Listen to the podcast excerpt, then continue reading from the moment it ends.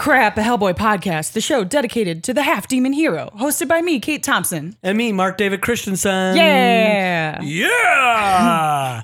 uh, I hope we don't sound like we've lost our minds. I hope the episodes don't sound like we're we're going too quickly through this story.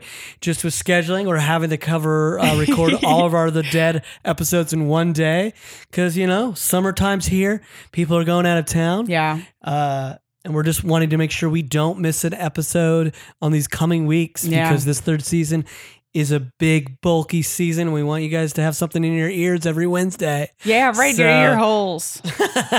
so uh, I'm glad you're sticking with us uh, through the dead because it's a fucking amazing storyline. Yeah. It's made us not only loving what it currently is, Kate, but it's making me absolutely even more. It's the rare thing where I'm like, oh, I read the first one, I got excited. It feels like they're just making me even more excited and full of enthusiasm for what's to come Yeah. with Guy Davis and now John Arcudi's Yeah. run. Yeah. It's like so it's like this stands alone as great, but it also makes me be like, "Oh my god, I can't wait to see like where this goes. Can't wait to learn more about uh, like Daimyo." It's the same as like I guess like how people's response to Lobster Johnson was huge. Like I can see why people love this character right away. He's like badass and funny and like just cool. So I, I just can't wait to see more about these characters. I'm with you on that 100%. Hell yeah. Uh, but before we get to the final fifth chapter of The Dead, we got Oh Boy email. This is a real fun email from a new emailer, Joshua Brook. Um, thank you for Yeah, emailing welcome us. to emailing us. Yeah, welcome to Oh Boy email segment. Uh, his email is titled Hellboy's accent and nationality. Three question marks. Yeah. He says, "Hey guys, Josh from UK here. Awesome. He's from West. Oh, nice. He says West Yorkshire specifically. Cool. I've never been to the UK. West Hope- Yorkshire is the most English name I could think. Or wait, is he from England or from? UK. He Okay. says UK. But he could, that could be anywhere in the Yeah, UK, I don't know. He says West Yorkshire. I've never been to the UK or England or anywhere near that area. yeah. So cool. What's, wait, what is West, it called? Are you looking up what Kate's googling it? West West Yorkshire. He he says Yorkshire, but I think he left the R out. But you know, that's okay. I, I make bigger typos. England. There you go. He's in England. I knew it the whole time. she knew it the whole I'm a time. geography buff. he says, "Great podcast and great to hear other enthusiasm for the world of Hellboy." nice. Yeah, thanks, man.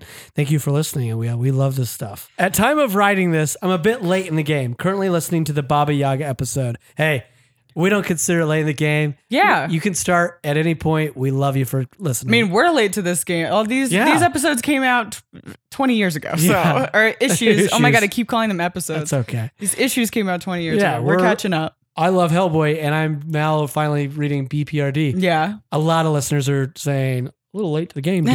yeah. and you consider yourself a fan? yes. Mm. and trying to catch up. That's what he says. And trying to catch up. Anyway, my question to you guys is what accent do you think Hellboy has? And what nationality does he identify as, if any? He was raised by an English accented father figure on an American army base, but I assume his formal education was given by Broom. In my head, he would pronounce certain words in an English style. Uh, aluminium. So I think that's like Aluminium. aluminium. Al- yeah, Man, instead of Instead incredible. of aluminum, they say aluminium. I didn't know that. and they say like garage instead of garage. I've heard the garage. Yeah. You know, stuff like that. yeah, you're killing it over there. I just remember He's- that from going like I went like years ago to London and I remember somebody saying it like that and being like, mm-hmm, okay. All right. Yeah. I'll clock that. Not being like, whoa, weird. but in my mind, I was like, oh man, that's pretty different. the idea of you doing that just in a, a slight exaggeration, like a slight difference in pronunciation, you going that exaggerated. yeah. What? Holy shit, this place is w- w- w- w- weird. The whole time I was just like, don't look like a stupid American the whole time That's how I to felt when I was myself. in Spain. Yeah, dude. Like, I probably Spain was the most reserved I've ever been when I was there alone. Yeah. Yeah. just don't be Not that I'm over here like shooting a gun in the air like Yosemite Sam or some shit, but like, you know what I mean? Like, I just didn't, I was trying to be polite as hell and just Yeah. not make a fool of myself. That's how I was in Spain, and I remember like one of the nights I was out in a Sevilla, I think is the town I was at. hmm There, I rolled up on like an American group of like either high schoolers or college kids, and they were being so fucking loud in like this plaza, and everybody you could just tell everyone's like, "We know where you're from." Yeah. Yeah. You like want to go up to them and be like, come on, you're really fucking this up for us as a nation. we already we already have issues. Yeah. Nobody likes this right now, okay? Or right now for the last, you know, however long. I don't Yeah, exactly. Then he continues. He says, I think he possibly has a more British accent when being formal and polite, but a more gruff American accent learned from the soldiers on the army bases. That's When- cool. yeah, when talking informally and being less polite. What are your thoughts? I think that's probably true. Like I feel like if you were raised by an English accented dad, you yeah, you probably would have a ton of words like that that are like it, yeah, especially if it's like anything historical, like maybe he would like default into that accent as opposed to like mm, barking orders or something or like like whatever else he would have learned from his like soldier Yeah. teacher counterparts. Yeah, I definitely think he has more of an American, just overall, not because he wasn't. I imagine him with, I mean, when I'm reading it, but that's probably just because it's through my lens. So I do imagine him with like a Ron Perlman sounding voice. But I do really love that feels like a more like enriched kind of character thing to have him pronounce certain things in a British accent. So yeah, I think that's. Or that- English I think he's really correct on this, uh, uh, Brooke. I think because I do think overall he probably his default is American. Yeah. because I just think because your biggest influence would have been a whole camp of people. I do think about like any of my friends who are like, f- they're the first generation to be born here and their parents that have like immigrated here.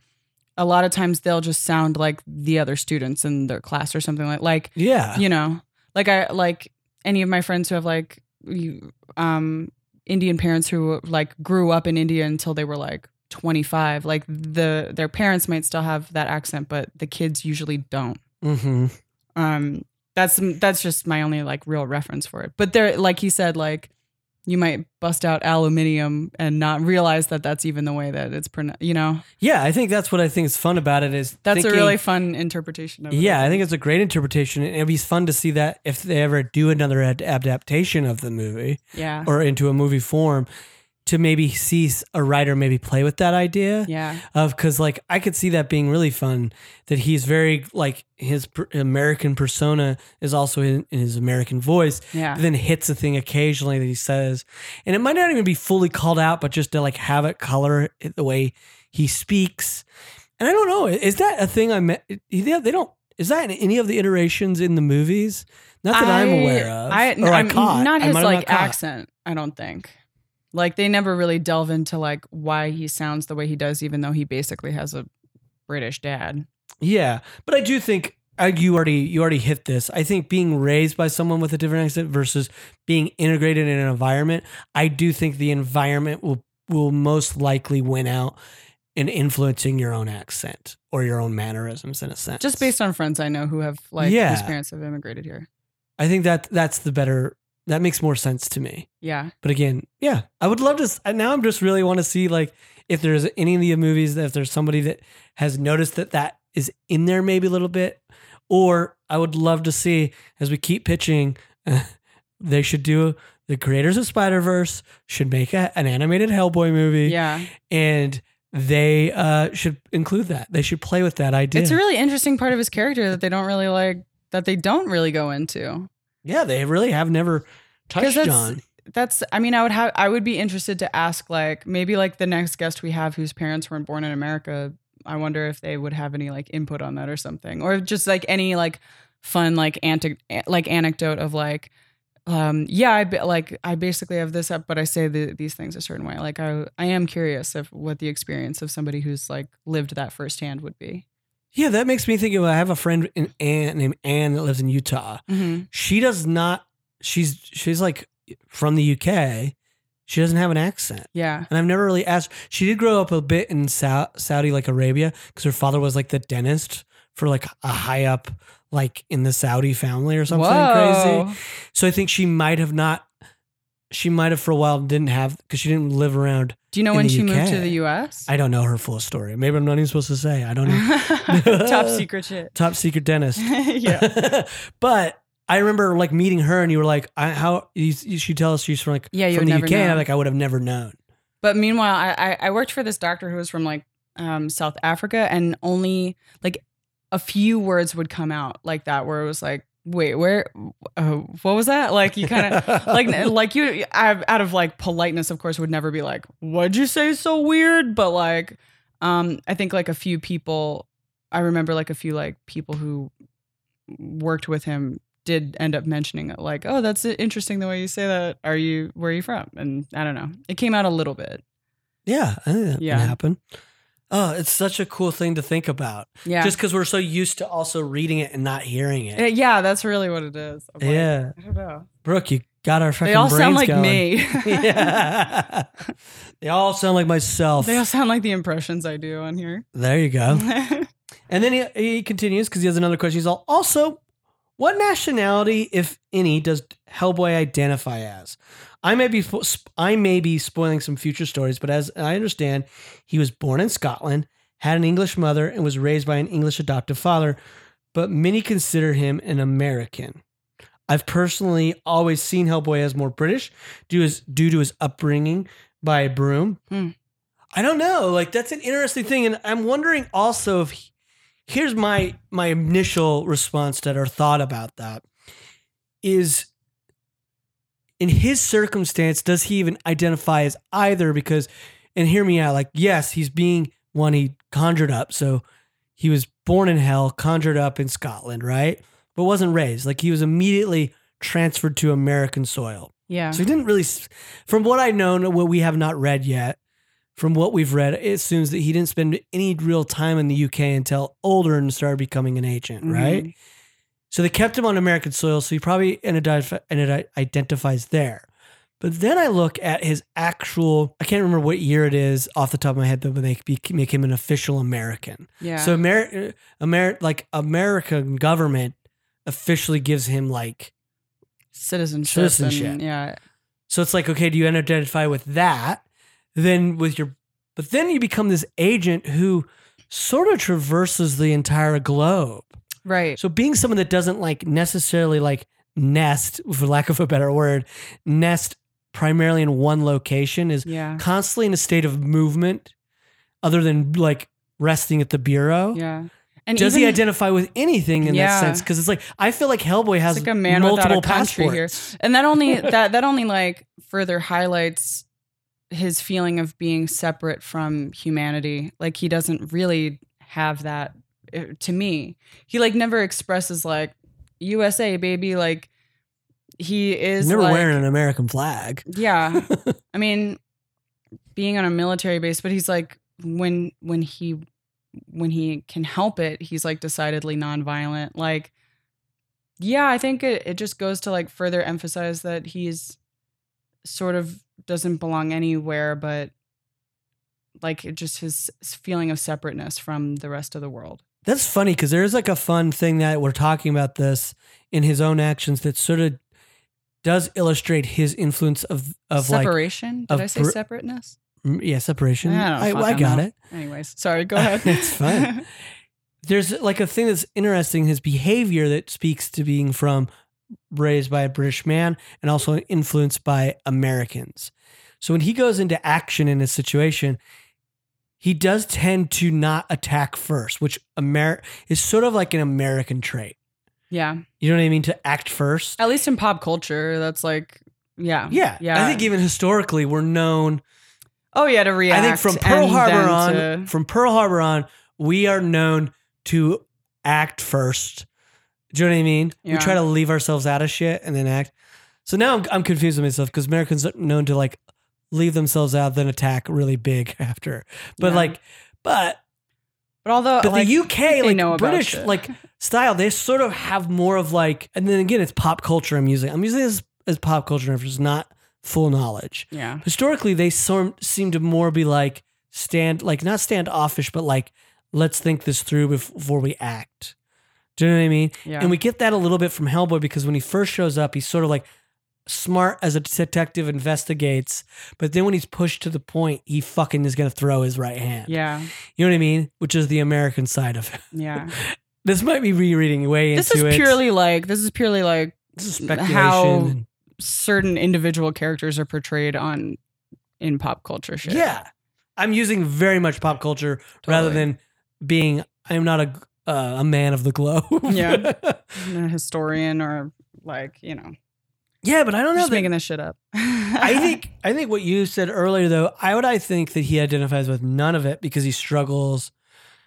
I mean, especially where we meet him, he might maybe we we see him as more of like trying to identify as an American I mean, it's hard enough for him to identify as human. So it's like what Like he's caught between this world of like humans and like fae slash demonic creatures, and then he's caught between all of these different countries too. And like, yeah, I think that's like an essential element of Hellboy is that he's like neither.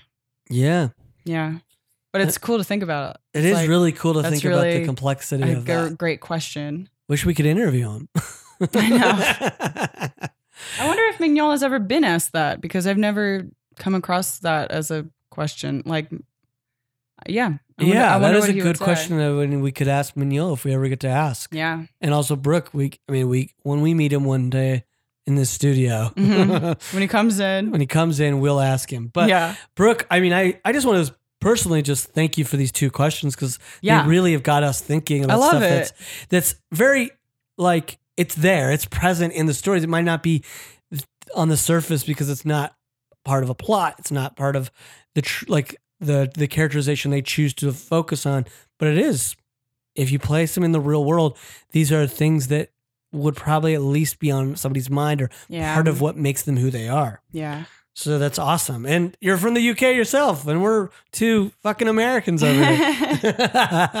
uh, but he, he closes out his email saying, Sorry for the long email. This is, we've had much longer. Yeah, nobody.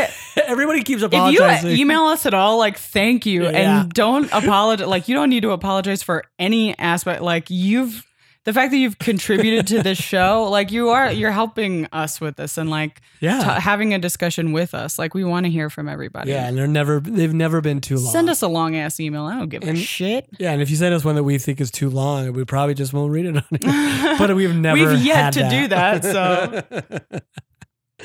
uh, so, but just wanted to hear your, your opinions on this from other Hellboy fans. Keep up the great work. I'm off to drink with skeletons. Winky face, Josh. Thank Uh, you. Yeah, enjoy that drink with skeletons. Come back to the real world. though. Thank you. Be safe. Be safe, okay? Yeah. With those skeletons.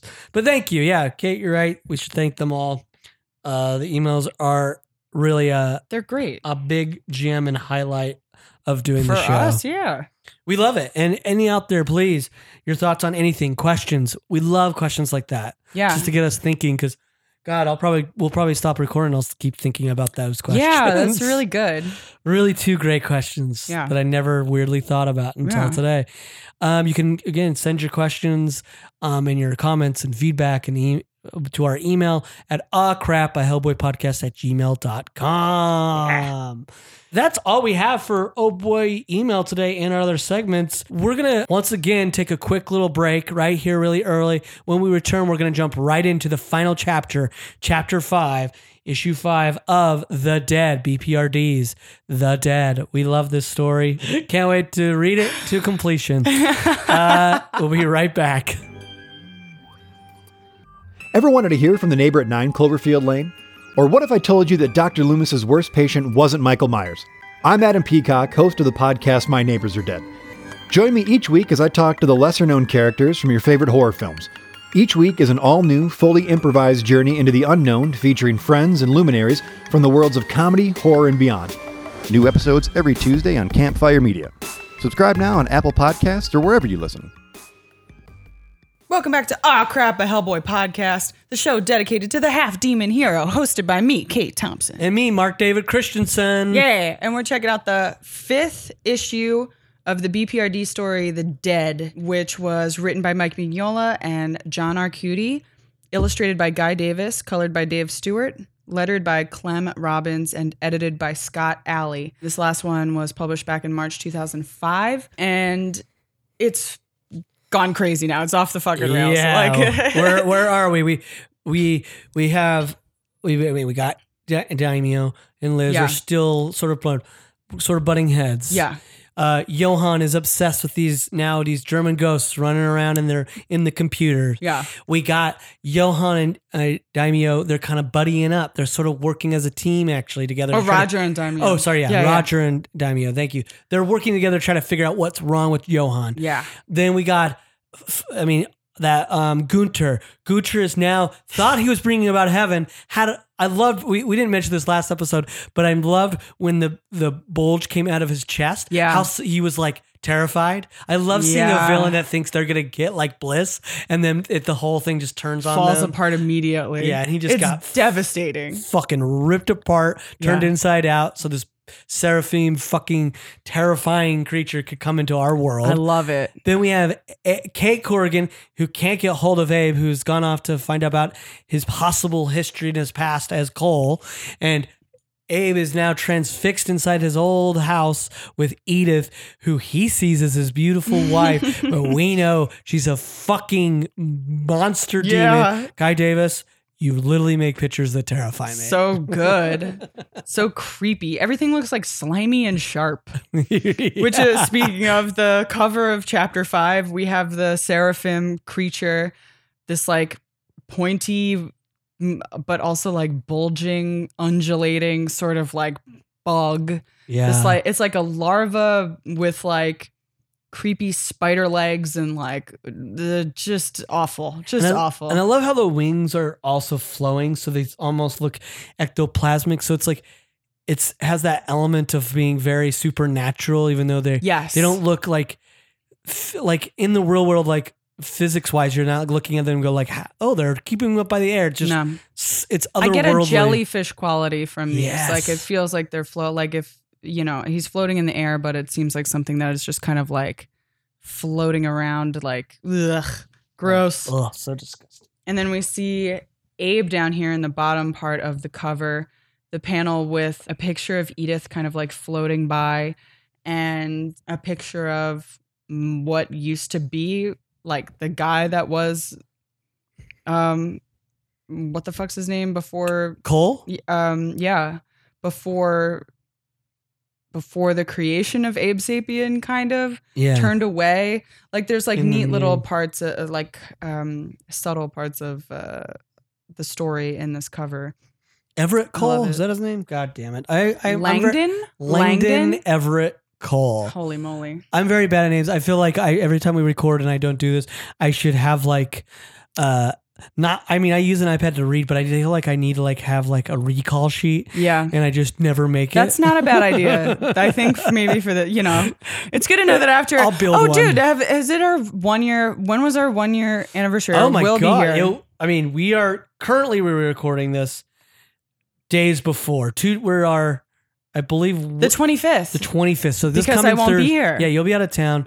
Uh, people will listen to this and we'll be past our, our anniversary, but we are days away. Dave was like, "Do you want to go get pancakes on the 25th?" And I I, was like, that you were "God out of damn it, I'll be town." out of town." and I had it in the calendar. You were out of town. I just Ugh. am a Just exciting. Yeah, it's very exciting. we exciting. will postpone pancakes though because I love pancakes. So oh yeah, we're gonna do pancakes to celebrate one way or the other. fuck yeah, It'll be belated, yeah, but I will post on Thursday th- about it being our one Nice, year. I'll nice. do something. hell yeah. Yeah, so- this is me talking in the in the past, right now, in the future about the in between. Everybody, go make a chart with like little red string connecting all these dots. Oh, Okay. Anyway, let's bust into this issue. Okay, so we have it opens up with Daimyo kind of scrambling, trying to get one of the BPRD agent's guns. He's trying to shoot this seraphim. It's not working. They're saying like the guns are probably broken because of the electric kind of explosion that was created by the doctor. Yeah. So they're like, what is that? Who knows? One of the six winged seraphim old Gunter was talking about, maybe. So like Daimyo kind of like susses this out real quick. He's like, he thought he was opening this portal to heaven, but clearly we've got something else on our hands here. Yeah. Um, I love the design of the next panel. That's so cool. the the next it just looks brilliant and terrifying. That ma like this head that's that looks like it looks like to me like uh what is the the pan that you do peach cobbler in when you can you go oh. when you go cooking? Yeah, uh just like a just like a pie tin or something. oh my god no what are they called when you camp and it's uh Huh? oh I'm I'm gonna lose my mind and I have to look this up. Uh peach I'm literally looking up peach cobbler while we record because it was like the camping I'm crazy I gotta see this pan. what are they called cast iron Oh yeah, yeah. It looks like That's- cast iron. it looks like fucking cast iron uh and it's oh yeah, it's it does. Dutch It oven looks it's like what it's called a heavy. Dutch oven what I was trying to get at Yeah, when you go camping, you do Dutch oven, and it's a Dutch oven, uh, like an iron, cast iron Dutch oven. I knew the Dutch oven that it is a. a You're laughing because you already know. It's No, when you fart under the covers and then you cover your uh, partner's head so that they have to smell your fart. Yeah, that's Are you guys was- aware of that Well, definition of Dutch oven? yeah, I think Now you are. Now you are. Um, But you do that when you're camping because you eat shit from a Dutch oven, like a peach cobbler, and then you Dutch oven them. I've never used it as like an actual like thing to cook with or bake with. So um, it's what we would do always. Good to we go camping. know. You do coals and that, but that's what it looks like. It looks like this. The seraphim has I, a cast iron he- face. yeah, I and I love how it oh, looks like it, it looks like the seraphim is controlling this like fiery spear. Yes. but like without holding it. It's really like it's also floating and ugh, it's just a really creepy creature. Doesn't look like an angel to me. Um uh yeah, so Simple they Roger. they gather everybody up because it's like this thing's about to fuck us up. They gather as many BPRD agents and like Yeah, Uh, they're all knocked out. They have to fucking yeah. pick them up. they pick them up, they try to get them out of harm's way. Uh, the elevator's not working. Shit's going fucking haywire. Uh, the thing, Seraphim's not chasing them yet, but it's probably eating all those other BPRD agents. And meanwhile, we have Johann busting through those enormous, like, pieces of machinery as though they're Oh, nothing. What a amazing hero page for Yeah. Johann. I love it. Hit like that quiet panel and then kaboom and then Yeah. him just walking towards us. And Oh, and these are like things that Roger couldn't even move. Like Yeah. Roger's so strong. So like you get the idea that I guess the scientists, the like ghosts are helping to move these things, sort of like a poltergeisty kind of tossing them out of the way. And then yeah, just a cool shot of Johann getting closer and closer and closer. Um, this portal's open. It's looking fucking bad. Uh, Daimyo's just kind of watching this thing float around and sort of interact with the portal. And he's like, "Why don't you try it, Liz?" It's like this thing seems to like fire, like it's controlling a spear of fire. So I don't think my fire powers are going to do anything. I have a question for you right now on Yeah. this page. So right now, I we we've talked and we sort of get the feeling that Gunter had been like ripped apart, right?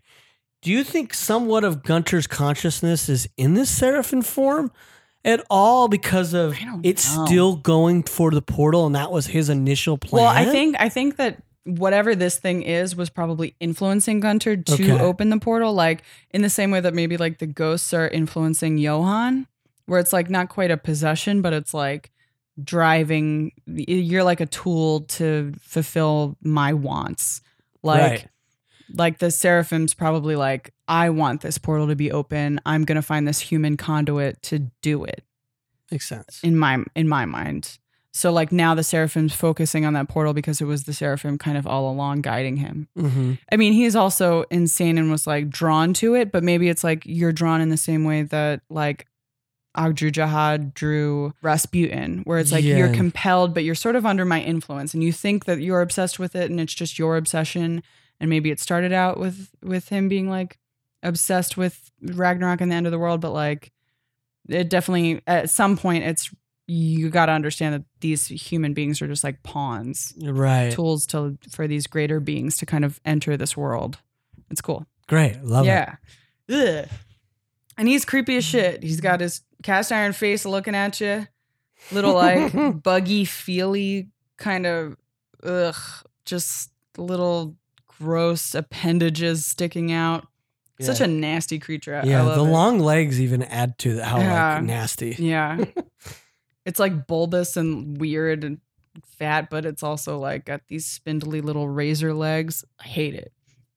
Um, and then Johann comes out. He's talking a mile a minute in German. Uh, English, Johann, English. And then just an explosion. This thing has found them. Everything is just blowing up, like literally. It uses the spear and just lights up a bunch of fucking. Just, Just Incinerates a some huge fucking agents. explosion. Yeah. Whoa. And Daimyo's just like ripping into boxes, trying to find a gun essentially. Johann, meanwhile, is like plugging away, opening up these like contraptions. He's using the like pack that he's made to interact with some of the machinery that's down here, which like previously he's made notes to himself saying, I don't know what this is. The engineers are gonna have to check it out. Uh-huh. So like clearly he's like talking a mile a minute in German, interacting with this machine in a way that's like really deftly, like he knows exactly what he's doing.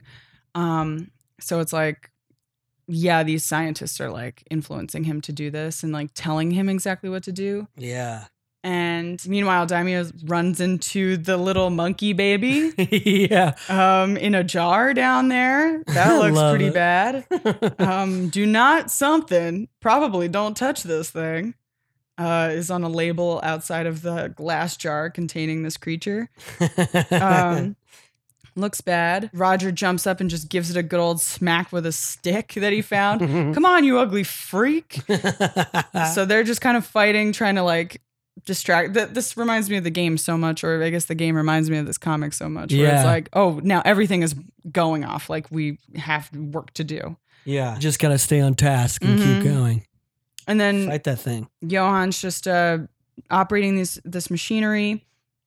The thing, Seraphim becomes distracted and kind of follows Johann doing that because he's like typing and making something happen. Like this part of the room is sort of crackling and and some sort of energy is emitting from this huge piece of machinery. We see like Johann really small there floating with his little backpack. Yeah, like it. It looks like he's attached to the ceiling through the wires. Yeah, yeah. And I love that he's just suspended while doing this. Yeah, man, it's crazy.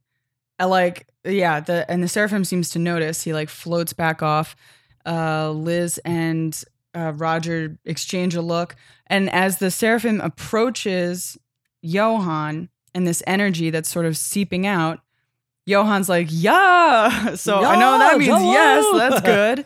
Um, and this like energy kind of surrounds the seraphim and feel like daimyo he's picking up this jar i He's feel just like holding on to it. he's holding on to it I, it seems to be of interest to him so i wonder if he is aware of maybe what it is or something yeah, it's, it's a Um, curious choice. it was implied that he knows something about monsters so Yeah. maybe he does maybe he doesn't i don't know and then a huge explosion roger and liz take cover in the fallout it's just like rubble and fire and the sprinklers go off. All of that stuff is just gone. What happened? And then gunter emerges from the rubble and he looks like a little california raisin version of himself. He's like stripped of his skin apparently. Like he looks like he's been either super badly burned or he's just whatever's left of him after Yeah. being um you know See, that's why I ripped think open other evidence of like I think he might be that creature. oh that he like Ye- turned into yeah, that it- creature It's in a grotesque way, so it throws us off to think that Or, like he was still like incorporated inside of yes, this like it's it's like him and that thing are one. thing yeah And yeah it's a different form because that's why the portal that seems right and then hit now his form still back at this last moment. yeah That's my only putting those clues together. But again, I mean, I like being in that place where it's not that's not over explained. It's just like I'm experiencing along with these characters like yeah what the fuck is going on? Yeah, he was ripped nuts. apart. That he was this big monster. Now he's back and he's all fucking red and wilted. calling them devils, Satanists, it's not over. And then he collapses right next to Johann's suit. Johann must have some sort of explanation for this, I hope. And while they're saying that, the like hands of the scientist start to emerge from his chest and they kind of float off, seemingly a little bit more slowly and peacefully this time. Like they're not like blasting out like they were of the of the machinery that they came out of earlier. Yeah, like they feel like they're exiting actually the Yeah. building, like the premises versus It's like we did our job. Yeah. and they're sort of just collecting themselves now. Johann explains that they were engineers and physicists, like Germans who were good science, like good people, basically scientists who worked here Mm-hmm. and uh, with Dr. Eiss before he killed them. And they remained here and calculated how to stop him, but they needed hands to do it. So, in the same way that Eiss was used as this kind of tool for the seraphim, Johann was used by the scientists to fight it. So, that was pretty cool. Very cool. Yeah. And then, Oh, yeah. and then I think there is confirmation in here about this. I know that, uh, it, it, which is really interesting because he says has become a a living gateway into his Yeah. nightmare heaven through which one creature might pass into the, into the our world. The next move, my friend said, was to expand that portal using all living tissue as building material, Ugh. a living dimensional portal. So is Gun- Gunter is he still like that? So I think that is he is one and the same of the portal and the monster, which is a fascinating just like take on this character or like Mhm. monster. And basically and destroy our world basically Yeah. destroy all living tissue so like anything living on the Very earth similar to would Conqueror be like Worm. busted through with Yeah. a creature it's pretty gnarly and uh He just had delusions of it being heaven versus destruction. mhm. Very weird. living dimensional portal so is gunter is he still like that and as they're saying it daimyo goes over and blasts his fucking skull into like oatmeal just to be sure so like if anybody's obsessed with guns and this shit, it's fucking like Daimyo basically. He's he's Yeah. been looking for a gun this whole time. They give him the gun, not. Hellboy. yeah, so he just like fucking shoots his fucking head off, He's- which is just nasty. Which is again another characterization. Now we just know like he will He's finish a soldier. the job. He's Yes. a soldier, yeah. He's gonna be efficient and if that means killing something or someone, he's gonna do that. He's not going to hesitate. Yeah. And And yeah, that's the conclusion of that that part that's of the story. yeah, it's like, well, we did it. Wow. Now where were we? Oh yeah, frogs. like frog. yeah, like actually, like, do they clean this right, all the up and work. then get back to it? Oh Jesus. my god, yeah. Then in uh in Bad Rhode moving Island, day, by the way. dude, Bad for moving real. day. Can't just give your friends a pizza to help you with that. Uh Little Port, Rhode Island, the house is standing barely. It's really the storm did a number on it. It looks like really bad. oh yeah. Edith is telling him uh, the storm's over, and then Abe slash Langdon is pointing towards something. What is that? What is that? It's covered. Uh, you don't want to see it. You don't want to see it. He knows what's behind it before he even he like touches it, and he knows it's a mirror, and he knows what he'll see when he unveils it. Yeah, because he's looking. He's he's he's in a Langdon form right now, Mhm. going through this. Yeah. He's like, I'll know the truth. He can't live in a dream. These kind of aren't his memories, you know. Yeah, this was not. your life. I don't remember it. She she's like desperate to kind of have that back. She's like it turned like what turns out, you know, I wasn't sure 100% throughout reading this that this was truly Edith. Like I was like maybe this is some other creature using her, For something sure. taking her form. But it seems like yeah, this is just like the uh, waterlogged, fucked up version, dead corpse of Edith She's. that I jumped mean, into the sea. traditional like life and death sort of scenarios like this. You're not able to move on. Yeah, She went mad. I mean, Langdon neglected her, left her. yeah. He died and disappeared. She's just happy to have a- like any version of her husband back. She's like, so she's desperate to hang on to it. But, But Abe is telling her like, this is a lie. This isn't real. You're trapped in a lie. I don't want the truth. And then he reveals the mirror in which she sees the skeletal version of herself. her death. And then we see in outside of the illusion that she's just looking outside into the world. Um, I love the world is beautiful. And then she sort of kind of like disincorporates and like floats off, sun shining down on her. You know, she's like, think of me, goodbye. So she's able to to have closure and say goodbye to her husband who she otherwise had never been able to do that to. Like he just vanished and there was nothing she could do. She like didn't know Yeah. where he was or anything. So Edith Howard, uh, Edith Howard, Edith Caul, my wife, and the picture of her on the bottom with like a little, little edge of sunshine on it, which is cool. Like this coloring's really great. Yeah. I like. I love the use of light as like a revealing thing, as like information coming to light, kind of a thing. Yeah, totally. So yeah, it's you leaving her and also leaving her in darkness, which is is almost also representation of her death, of being able to Yeah, pass on. She's gone. And now and now like that's like the fraction of the story that Abe knows. You know, he's still like he's kind of like uncovered this little part of this picture, but he doesn't have the full picture yet, basically. I love In that. my mind is what I, is what I see there. And that's the end. That's That is the it. end of the dead. I have to say, rereading this again today, and when rereading it before, this ending with her gives me chills. Yeah. It's such a perfect little. It's really nice. It's like strange and weird and like still leaves so many questions and for like for Abe. But it's like a little heartfelt story where he's kind of confronted with this like tempting thing of like should I just succumb to this like nice illusion or should I still try to figure out what's going on? Yeah, very much. Yeah. And he, in his ability to break out of that and not stay in that that, in a sense, like a purgatory state of either life or death, not moving one way or the other. Yeah.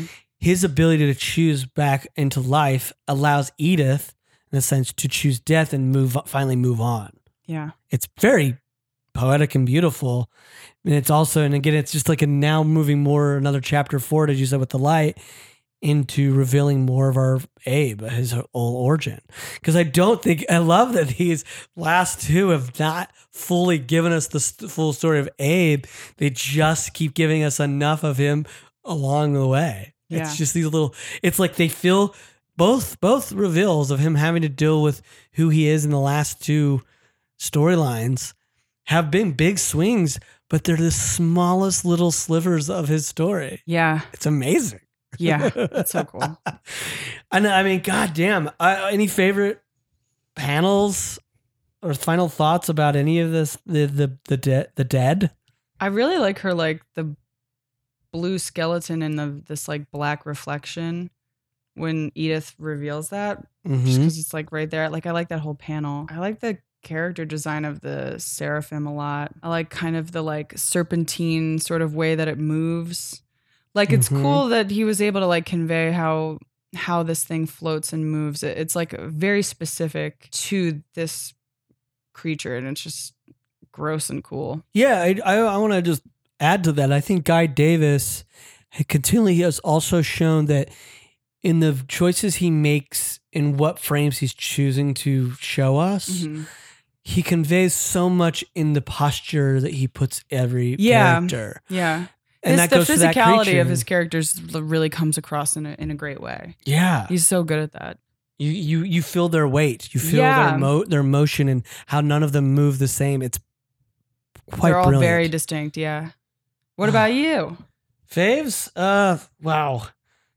You liked Johann walking forward. I think that on I think that's just such a cool it's that really cool. page and I just think it's so kinetic and it just like again a hero shot for Johann. Totally. who we've seen as like somebody before this story has a great gift, has been given a great gift in his tragedy, right? Yeah. But he's sort of been, been presented as a passive sort of player, right? In a sense. But now we finally get to see Johann in the end of the, of the dead really with the help of these other guys take fucking full action to be the hero and and save the day. Yeah. And that's such a cool step for Johann to be in. That he's no longer in this being such a passive player. And I love Yeah. that. And I think that is the moment it is. It's just like he's in he just takes charge and he just moves forward to defeat this fucking thing. And I love that.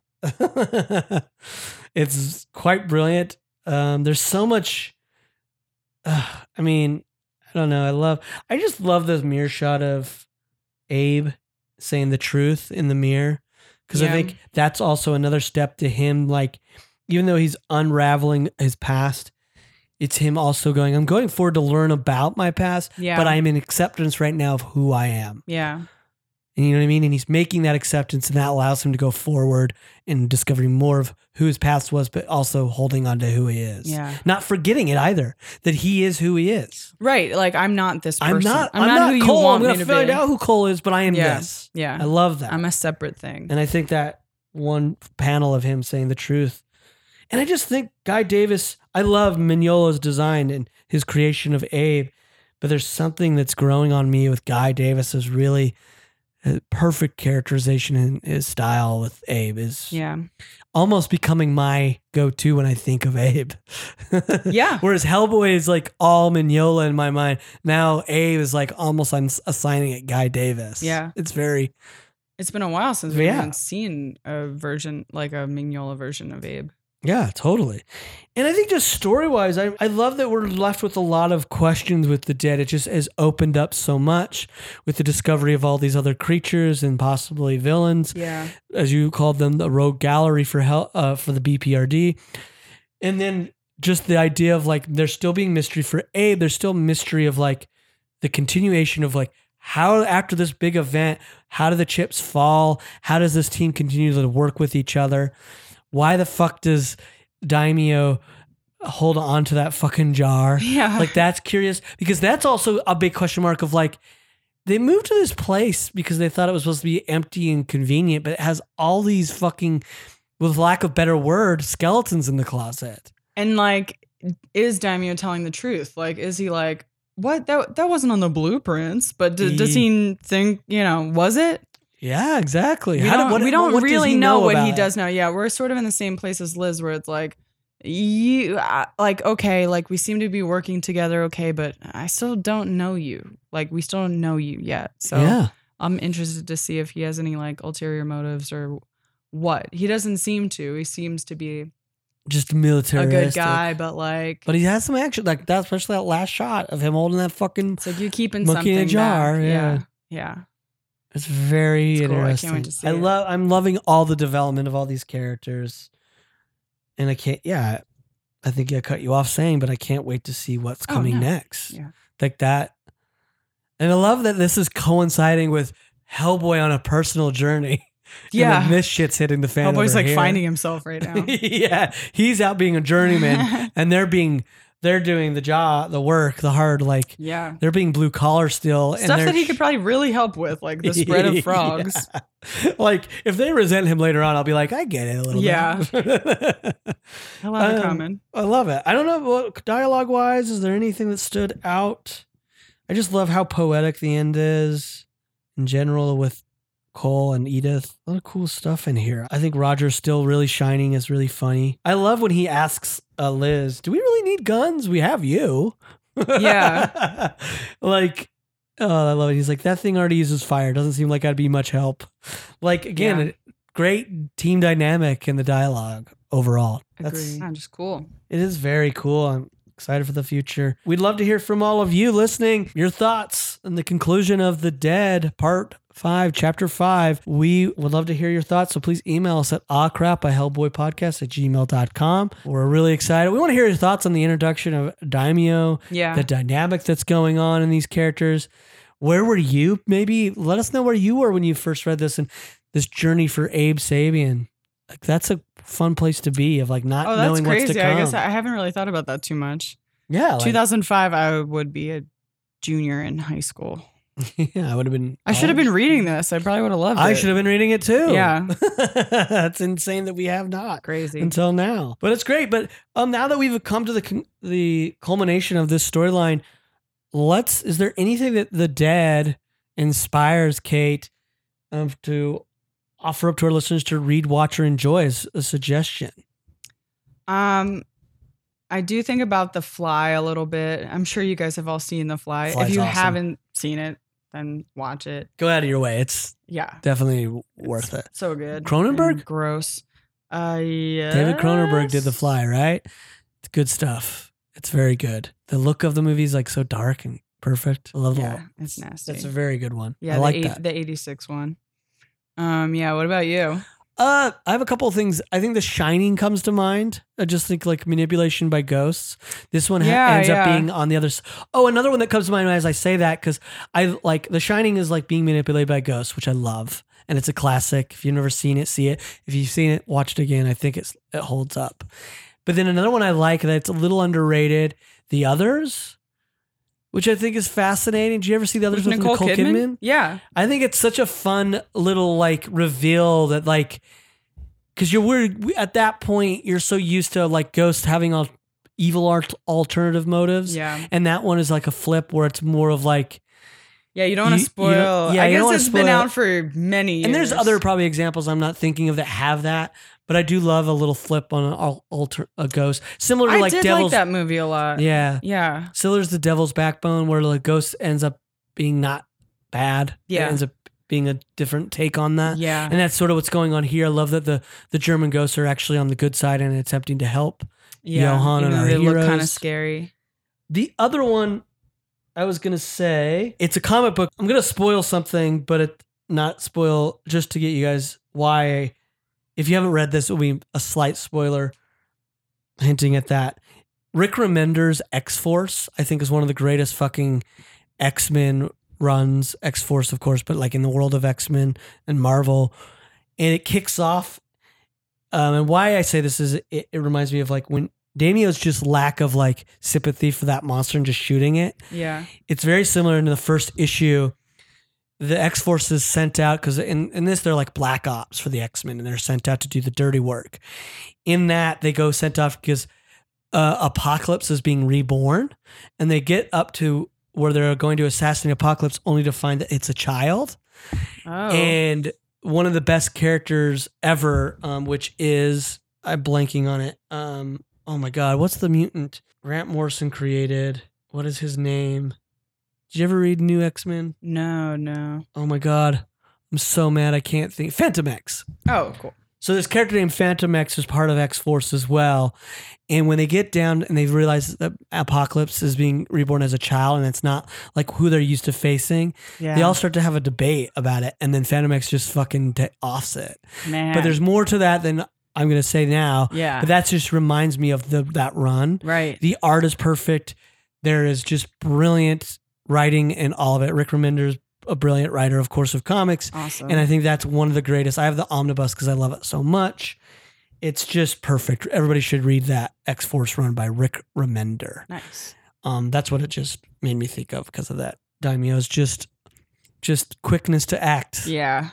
I love it. Um, those are my suggestions. That's what I got for now. Cool. If you got any for us, let us know. And as promised to Drew Campbell in the email he sent us, we watched the Hellboy the Troll Witch animated short that he sent over.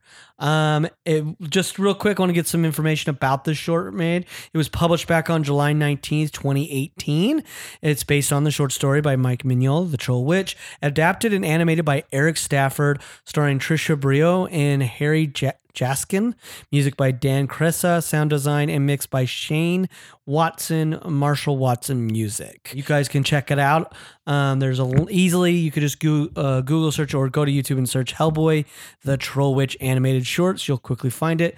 Apparently, you can get hold of the animator um, at, at on Facebook at Eric himself, Twitter Eric underscore himself, and Instagram Eric Holden Stafford. I'm pulling this directly off of YouTube. It's not like I'm just giving somebody's information. yeah. but we liked it.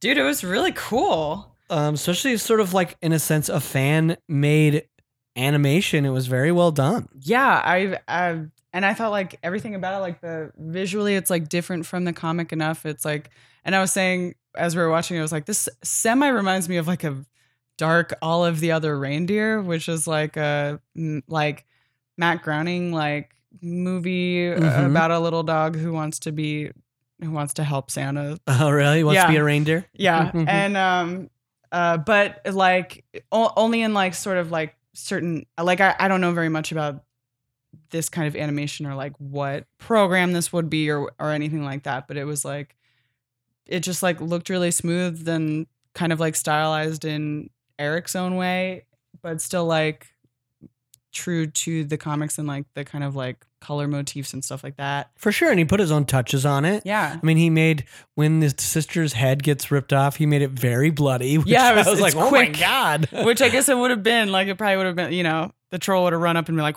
yeah, exactly like that. it was very bloody very funny. She smashed. My only part I didn't like was that the troll witch smashed a frog, and I was like, "Why Oh. is she so mean to that frog?" she's just in a wet. She's in a bad headspace. She's talking about her sister, yeah, true. She's you know she's gone through a lot, and oh, even like the sound and everything, I thought was great. Like, agree. The sound ve- editing of it, like fire crackling, and the like the cool sort of like um kaleidoscope sort of effects of like when she's telling the story of the witch and stuff. Yes, thought it it was really neat. visually moved the story in a visual, visually entertaining and uh, flowed very well Totally. in that sense. Yeah. Yeah, I don't remember the mo- the wife. Do you remember this? My only question is because I know we've listened to the Troll Witch just very shortly, but we're recording this sort of not congruent. Yeah. Um, when we're watching this short, um, did the Troll Witch? Did she? Did her husband say she wanted a daughter? I don't I don't remember. know. I think the don't husband remember might be an addition. husband mentioned. Yeah, that was the only all. addition I thought was a little because I think in the book it was more of just the woman wanting another child. Yeah, she was like, "Oh, this worked once, and I'm gonna do it again." Maybe just for in like the animator's mind, like maybe he thought, "Oh, this would be a compelling, like a kind of believable, compelling way to make it so that like, oh, this lady was warned by a witch, but so like, why would she keep going. push to do it?" So like, I don't Husbands hate are that decision, but it is different. yeah, it's just different. That's all. I guess like in the whatever like you know year that this was like I I think that it's a believable reason that if like a husband was like I want a boy then you would kind of have to go along for the ride basically if you're Yeah, unfortunately. in that time you know uh, whatever like you'd be like okay I have to listen all right, I'll have another one. yeah well okay Yeah. let me eat this weed But that was great. yeah I thought it was awesome Thanks you thanks to Drew for sharing them with Yeah. us. We really appreciate it. Do you guys have any other animated things that people have created that are in the realm of Hellboy or the BPRD? yeah We'd love to watch them. there's like super creative fans for Hellboy. Like I always see, particularly like on Facebook and stuff, people's crazy awesome cosplay Yeah. and like you know just making a, a lot of it like homemade right hand of doom and stuff like that. Like it's really cool. But yeah, something like this is really really great to see. You know, people putting in all this work into something that they they already love it so much, and you can kind of you can totally see that and tell like how well this is done that they just freaking love Hellboy. It's awesome. it is very cool. Yeah. Put a lot of time and care into it, Yeah, which goes a long way. totally. Um, but you can also follow us on Instagram at Aw Crap a Hellboy Podcast, Twitter, Aw Crap Hellboy, and please subscribe, rate, and review um, on Apple Podcasts or wherever you listen to your podcast if they give you that option to rate and review. And on Apple Podcasts, if you give us a five star rating and um, in the review it starts with the word boom, we will read your review and praise you right here on the podcast. And we love doing that. So please give us some more reviews. We love it. Yay. Um, we're gonna close off this journey with the BPRD dead with one more hashtag right hand of draw. yeah. What is it, Kate? Okay, so I was thinking of like um like Daimyo's um sort of like uh first year in the military. Like if he was like I guess him as like a little freshman baby like recruit. I love that. Uh so I love yeah, the specificity of it. yeah. Like him him joining the military basically. I guess the Marines, uh, you're a Marine if you come and become a Green Beret. So right? like Daimyo's early days in the Marines. Yeah. His early days. I love it. A young daimyo. I love that. Before he died and came, and was resurrected. Yeah, yeah, like way, like when he was like a little baby, when he was like green. I love it. Green daimyo. I love it. Remember, folks, we love your drawings so much that we want to be able to find them quickly. So if you do do a drawing for this right hand of draw or any previously um, right hand of draw, please tag us on Instagram. Use the hashtag right hand of draw so that we can repost it on our feed, which will ensure our fi- our viewers and followers to look at that art. Therefore, hopefully, we want them to follow you and see more of your art, Yeah. make you famous, make you a rich artist. Were you still looking up the Marines or the like? I think it. Yeah, I think you're a, I think a Marines Green is Beret is early. like a segment of the Marines. Yeah, they're like, yeah, great. Yeah. Young Daimyo. Can't wait to see all your drawings. We really appreciate your emails. We appreciate all of the um, reviews that we've seen. Um, thank you for listening. We we cannot. We'll continue to always thank you guys for listening and making this a show that we love to do. Again, I'm going to repeat myself. Thank you for listening. And remember, Love you.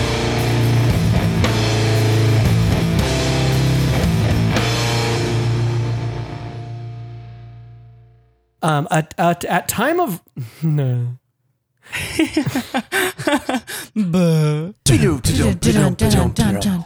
Did you know that you're a big fan of Baywatch? Well, you will be after you hear our show, Baywatch Watch. I'm Ryan, Ray-Ban's Counts House. I'm Zach, Zerfs Up Olson. I'm Heather Heatwave Higginbotham. New episodes every Friday on Apple Podcasts and wherever you get your podcasts. Brought to you by Campfire Media. Get, Get wet. wet. We're gonna get soaked.